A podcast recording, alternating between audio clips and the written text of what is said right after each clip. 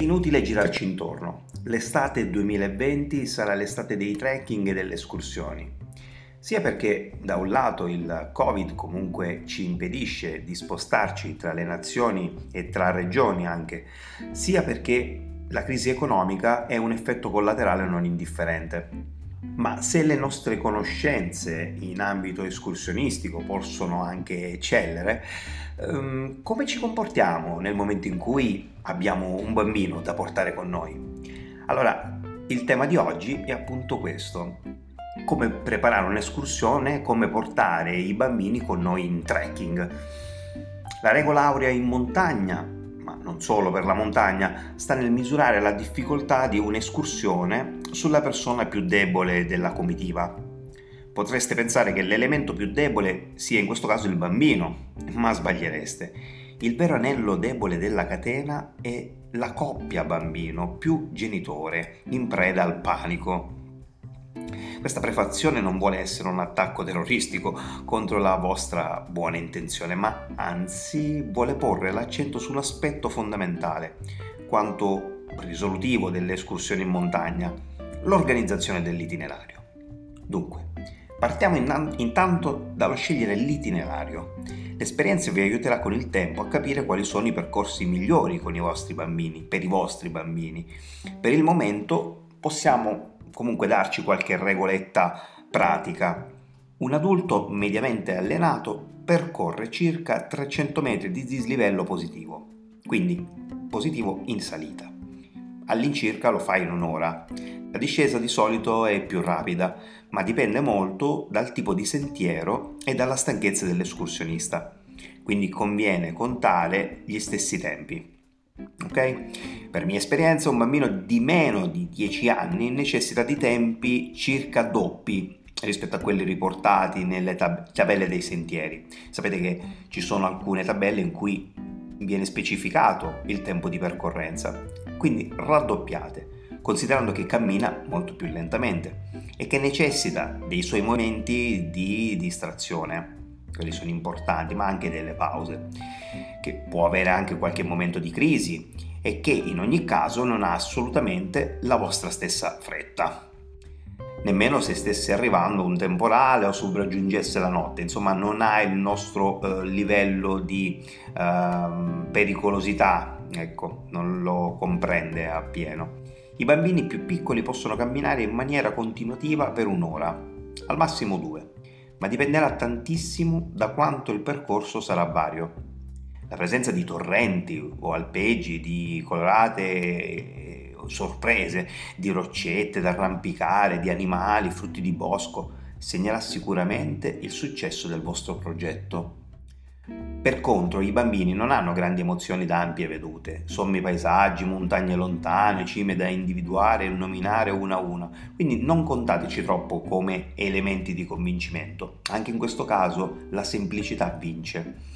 Ricordate che i percorsi nel bosco sono più freschi e piacevoli per un bambino e sicuramente meno faticosi di un percorso assolato o disogevole su ghiaioni e sassaie. In, part- in, particolare ricordatevi della lunghezza delle gambe dei vostri bambini, che potrebbero non superare facilmente i gradini del sentiero che state percorrendo. Se non siete ancora convinti della buona riuscita delle vostre prime escursioni, iniziate da percorsi ad anello, che permettano di tagliare il tragitto e accorciarlo decisamente nel caso in cui ci fosse un bisogno, un pericolo oppure privilegiate percorsi in salita che possono essere interrotti in qualunque momento con un tragitto di ritorno tutto in discesa. Anche lungo il sentiero di salita stesso, il che significa evitare percorsi che prevedano un'andata in discesa e un ritorno in salita, oppure che abbiano dei saliscendi lungo il, il tragitto. Scoprirete che bambino, un bambino distrutto dalla stanchezza in salita ritrova spesso tutta la sua freschezza in discesa quindi all'andata in salita, al ritorno in discesa. La corretta andatura, questa è importante, come minimo quella che non manda in affanno nessuno dei partecipanti, è quella che vi consente persino di raccontare una storia facendovi sentire dai vostri compagni. È l'andatura che riesce a sostenere tranquillamente la persona più debole della comitiva. Forzarla significa solo avere la falsa impressione di guadagnare tempo, mentre in realtà alla lunga ne perderete tanto e rischierete l'esaurimento delle energie del gruppo. Poi c'è l'aspetto della temperatura del tempo in montagna, che come sapete è variabile. In montagna la temperatura si riduce di circa 6 gradi ogni 1000 metri. Questo significa che se ad esempio partite da fondovalle e ci sono 28 gradi di temperatura e raggiungete i 2000 metri, dovrete aspettarvi circa 16 gradi. Questo ovviamente è in linea teorica, mentre praticamente la temperatura può avere anche sbalzi maggiori, dovuti semplicemente all'attraversamento di un versante sottovento oppure di un annuvolamento eh, improvviso. In montagna il, il meteo, come dicevo prima, cambia rapidamente e questa non è una leggenda ciò dovuto al fatto che le montagne fanno da blocco per le correnti atmosferiche, costringendole a salire rapidamente di quota, con conseguente raffreddamento e, con- e condensazione dell'umidità. Considerate quindi che al di là delle buone previsioni meteo, una pioggia improvvisa o anche un temporale possono essere sempre in agguato. Il fenomeno dei temporali estivi pomeridiani poi è ben noto a chi va in montagna. La temperatura percepita da un essere umano dipende dalla temperatura reale, ma anche dal vento. Questo fenomeno in particolare è chiamato wind chill, ha l'effetto di far percepire temperature tanto più basse quanto maggiore è l'intensità del vento. Quindi ricordiamoci che da un versante ventoso o una cresta possono farci percepire un freddo molto più intenso del previsto. Dal lato opposto invece un, versante sassoso, roccioso, assolato e coperto dal vento può essere anche molto caldo d'estate e risultare fastidioso anche a quote elevate. Quindi comunque bisogna prepararsi e anche dare un'occhiata al bollettino meteo. Ci sono numerosi siti che offrono questa possibilità e ormai sono tutti più o meno che ci azzeccano. Poi, certo, i dubbi possono sempre venire, i dubbi del momento, ma questi possono anche essere risolti guardando anche le varie webcam che spesso sono piazzate in alcuni punti strategici, in alcuni rifugi, proprio per dare un ulteriore consiglio ecco, a chi si mette in cammino. Un'ultima nota per chi porta i bambini, nell'apposito zainetto di certo è il mezzo più sicuro e facile con cui andare in montagna con, con, un bambino di meno di 3 anni, quindi uno zainetto per il bambino, perché per un bambino sotto i 3 anni, beh, ricordate che loro non camminano e quindi non si scaldano mai e anzi addirittura addormentandosi rallentano anche il loro metabolismo. Per quanto siano riscaldati dal vostro corpo, sono comunque maggiormente esposti a perdite di calore e quindi a una potenziale ipotermia, soprattutto come abbiamo detto prima nel caso in cui c'è vento. Dunque cosa fare? Quasi tutti gli zainetti hanno anche un coprizaino trasparente per la pioggia, che funziona benissimo anche contro il vento, creando una sorta di piccola serra intorno al bambino. Tuttavia i piedini restano per lo più esposti, quindi abbiate cura insomma, di coprirli con calzettoni caldi e un paio di scarpe calde e comode, anche se non prevedete che il bambino debba camminare. Un altro aspetto importante è quello dell'alimentazione e del benessere dei bambini. Camminare in montagna richiede energie e consuma calorie e liquidi. Iniziamo dall'acqua, perché questa è importante in ogni caso. Ricordiamo che la regola aurea per gli adulti è che nel corso di una giornata in montagna dobbiamo ingerire almeno un litro d'acqua ogni mille metri di quota a cui siamo. Quindi, ad esempio, per una giornata, come dicevamo prima, a 2000 metri, il nostro corpo si aspetta almeno 2 litri d'acqua, che ovviamente possono essere anche eh, di più se lo sforzo fisico diciamo, è stato intenso o il caldo ci ha fatto sudare abbondantemente.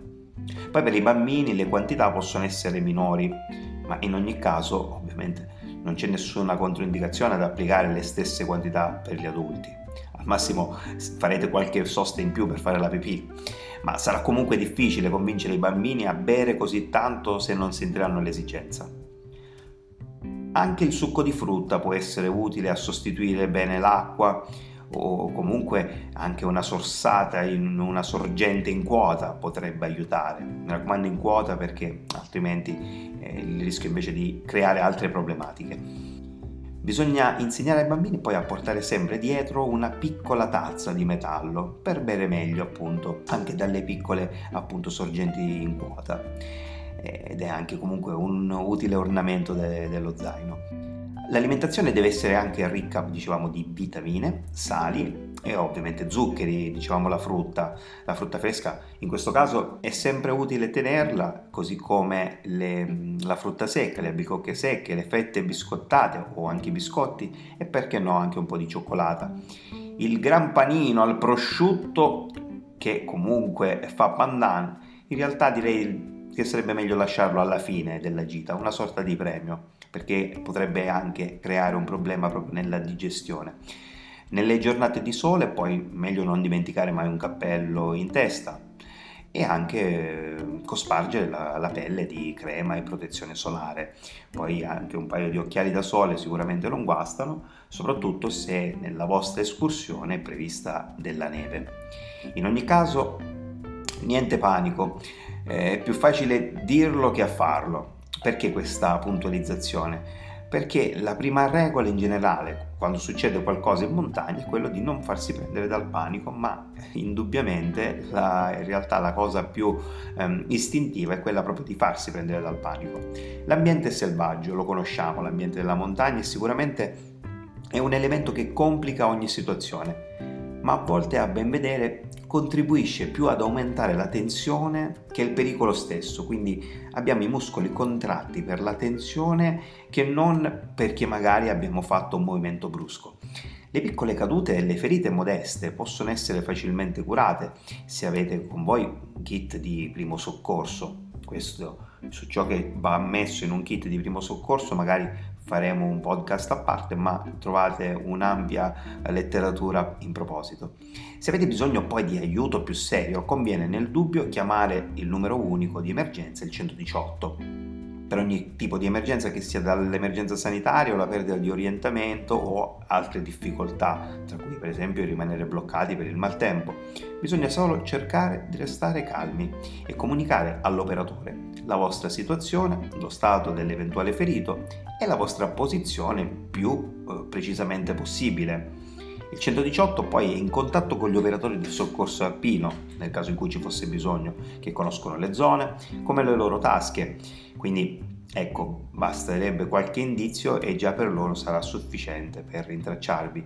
In ogni caso molti smartphone la maggior parte ormai hanno il GPS che vi consente sempre di sapere la vostra esatta posizione in gradi di latitudine e longitudine. Quindi provate a fare qualche prova quando siete a casa e scoprirete che effettivamente già avere contezza di queste coordinate può essere sicuramente di grande aiuto per chi dovrebbe venire poi a soccorrervi. In ogni caso, quando c'è pericolo, quando si è in una situazione di pericolo, conviene non muoversi a caso e quella, la, la, il consiglio ideale è quello di rimanere fermi sul proprio posto in attesa dei soccorsi e non abbiate timore a chiamare il 118 e non credete alla leggenda che il soccorso sia a pagamento. Infine, potreste essere costretti a passare la notte in montagna. Se non previsto un bivacco, è ovviamente una situazione spiacevole, ma meno grave di quanto si pensi, soprattutto nelle nostre basse montagne d'estate. Bisogna rilassarsi e attendere il mattino. Scorte da mangiare, una lampada frontale, cioè dei vestiti caldi vi aiuteranno sicuramente e poi bisogna trasmettere tranquillità ai vostri bambini, perché se ne ricorderanno solo come una divertente avventura e la racconteranno ai loro amici per anni. Infine, è giunto il momento di preparare lo zaino. Chi ha l'esperienza da escursionista si rende facilmente conto di cosa è realmente indispensabile per una camminata in montagna. E unendo a ciò la comune esperienza di genitore, riuscirà sicuramente più facilmente di quanto sto dicendo io, a completare il suo zaino da escursione con i propri bambini. Chi tuttavia fosse alla sua prima esperienza, in questo caso vale la pena buttare giù una lista insomma, di quello che può servire, ma lì ci aiuta anche il nostro buon senso. Lo zaino da breve escursione. Intanto iniziamo a pensare allo zaino base, cioè quello di un'escursione che parta al mattino e finisca la sera, il pomeriggio tardi, insomma, o anche mezza giornata. L'acqua innanzitutto. D'estate almeno un litro a persona e mezzo litro per i bambini più piccoli. In questo caso una camel bag potrebbe essere utile, ma anche quelle sacche con, uh, da cui attingere appunto con un tubicino, sono anche comode da mettere nello zaino e anche divertenti da usare per i bambini. In inverno invece molto, è molto più comodo un thermos, in questo caso per mantenere calda, ad esempio una tisana zuccherata una piccola tazza, come dicevamo prima, da attaccare allo zaino con un moschettoncino utile per godersi anche le, l'acqua delle sorgenti. Il cappellino, che diventa indispensabile per proteggersi dal sole, gli occhiali da sole, di nuovo scusate il gioco di parole, che sono comodi ma anche defaticanti in piena estate quando ehm, il sole rischia di accecarci e anche se sono difficili da far indossare ai bambini. Poi una pila frontale. In questo caso con i bambini diciamo che il rischio di ritardare è sempre in agguato, quindi è meglio non farsi trovare sprovvisti nel momento in cui cade il sole, quindi fosse necessario avere una luce in più. Da mangiare abbiamo detto che insomma biscotti, un po' di frutta e un po' di alimentazione da montagna, ma di questo sicuramente si potrebbe eh, parlare anche a parte, meglio appunto avere una buona scorta. E poi quello che è sempre utile, magari un coltello, un accendino, non si sa mai appunto per il eh, fuoco di cui parlavamo prima, delle salviette umidificate, soprattutto se avete dei bambini piccoli, un ombrello che normalmente noi camminatori non usiamo perché abbiamo nostre, il nostro bel poncho, però in realtà è utile e ai bambini comunque fa piacere ecco, utilizzare l'ombrello perché già lo conoscono anche come oggetto. Un impermeabile poi va sempre portato, che insieme all'ombrello ecco, eviterà di bagnarsi pesantemente durante magari un uh, improvviso temporale estivo. Poi anche qualche capo più pesante, dalla felpa a un giaccone a un pile il kit di pronto soccorso, e questo è sempre importante, soprattutto per, per eh, anche i piccoli, le piccole ferite, quali possono essere appunto eh, le piccole vesciche o i tagli.